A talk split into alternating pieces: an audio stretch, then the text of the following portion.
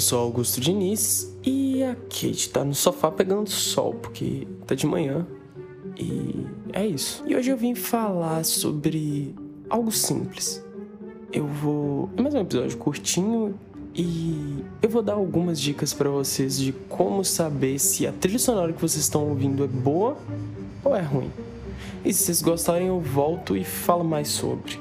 Faço um episódio mais longo. Mas, a princípio de tudo, que faz uma trilha sonora ser uma boa trilha sonora? A primeira coisa é ela ser marcante. Eu já falei sobre várias coisas em episódios soltos, mas eu acho que eram ideias abstratas e meio soltas. E aqui eu vou fazer um compilado dessas ideias. Mas voltando sobre a trilha sonora ser marcante. Qual a importância da gente ter uma trilha sonora marcante? Ah, é o mesmo ponto de você assistir um filme que não é marcante. Você ver uma capa de um filme que você já assistiu e falar assim, oh, acho que eu já vi esse filme, mas não foi um filme marcante o suficiente para você, para você se lembrar que assistiu ele, lembrar da história, lembrar o que aconteceu. É a mesma coisa aqui. Uma trilha sonora marcante é uma trilha sonora que fica na sua cabeça depois que ela passa. Isso faz com que um tema seja bom de verdade. A música, ela precisa te marcar, ela precisa é, ser lembrada. Claro, não necessariamente isso é o um ponto que faça uma música ser importante ou não, ou uma música ser boa ou não. Mas é algo que traz esse sentimento de que a música é boa. A gente ter uma música marcante, não importa se ela é mal escrita, mas se ela te marcou, se é uma música que ficou na sua cabeça, é porque alguma coisa boa tem ali, certo?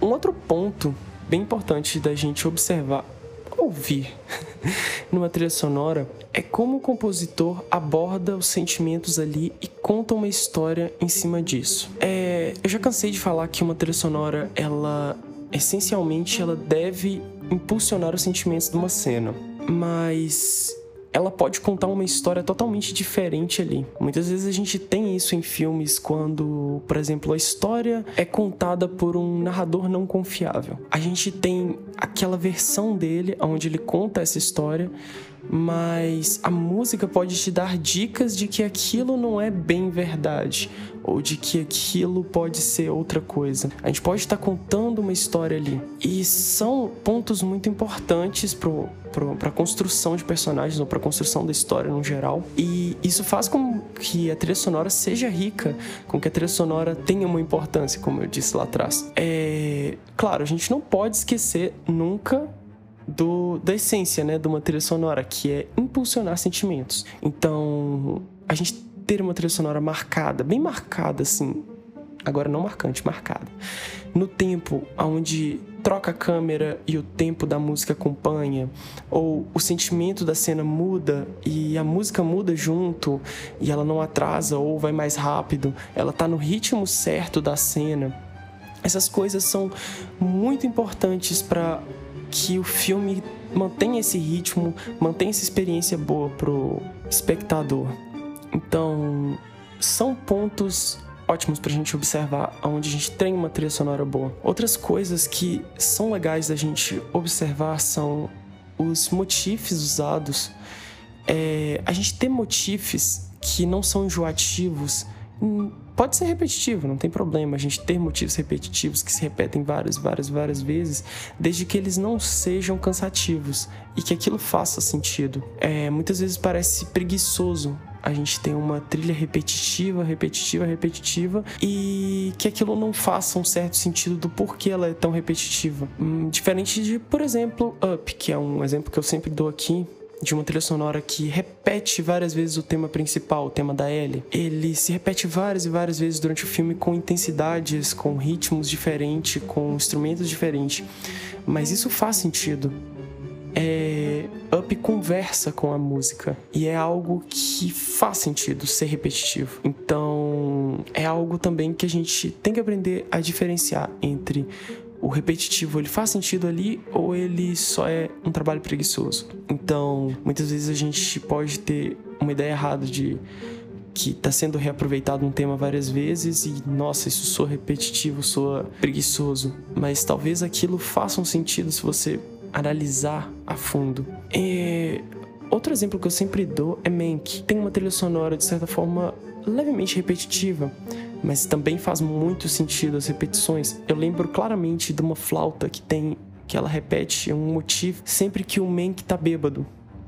E não é bem um leitmotiv porque não é sempre a mesma melodia, mas essa flauta ela representa a, a ebriedade do. Ebriedade é uma palavra que existe? Não sei. Enfim, a falta de sobriedade do Mank.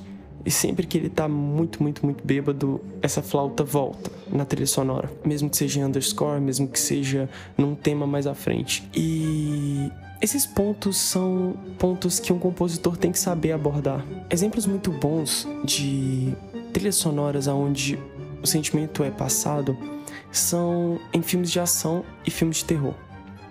E filmes de suspense também. Por quê? É, e tem uma diferença entre uma trilha de suspense e uma trilha de terror que é muito simples da gente ver. Que a trilha de terror tem que fazer a gente sentir medo. Mas quando a gente fala assim, parece que é algo simples, a gente coloca muita tensão e aquilo vai ser umas notas meio feias e aquilo assusta. Não. Talvez você esteja pensando numa trilha de suspense.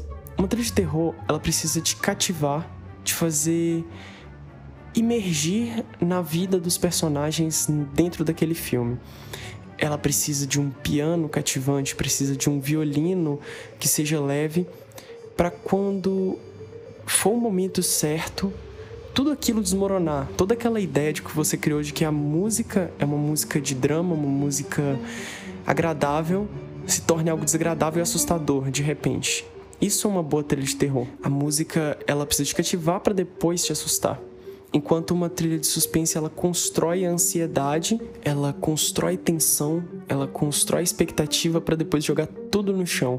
Pode ter susto, sim, mas a questão não é te cativar para te assustar. A questão é para te fazer se acostumar com algo que já vai acontecer. Criar um suspense, talvez seja o termo certo, porque é o nome do gênero do filme. Enfim, uma cena de suspense é isso.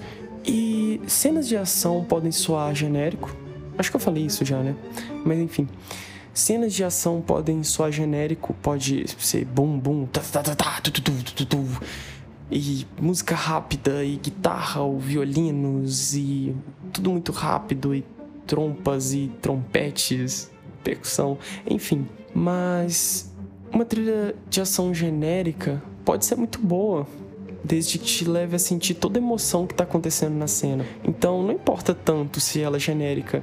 Muitas vezes ela ser genérica é intencional para que aquilo te traga o sentimento da cena. Carros explodindo, é, coreografias de socos e chutes nem sempre vão soar muito original, mas pode ser num filme totalmente original, com um roteiro muito bom. Então, por que julgar uma trilha de ação uma trilha de uma cena de ação ser genérica, é, sendo que a intenção é aquela. A maior parte das vezes, não vou dizer sempre, uma trilha de ação, uma trilha de uma cena de ação, ela precisa te deixar eufórico, te deixar em êxtase, precisa te animar e te fazer levantar do sofá ou da poltrona, onde você esteja, não importa. A trilha de ação, ela precisa trazer esse sentimento. Como eu disse, não é sempre, mas na maior parte das vezes. E isso pode soar muito genérico, porque é, é muito fácil se perder nisso e acabar se tornando genérico. Mas faz um certo sentido, se você parar pra pensar. Então, esses pontos que eu disse, que eu falei nesse episódio curtinho, são ótimos pontos pra gente analisar e observar se aquela trilha sonora realmente é boa ou se ela é qualquer coisa, ou se ela é ruim. Enfim, Espero que vocês tenham entendido. E se vocês gostarem, eu trago esse assunto mais a fundo em algum episódio futuro.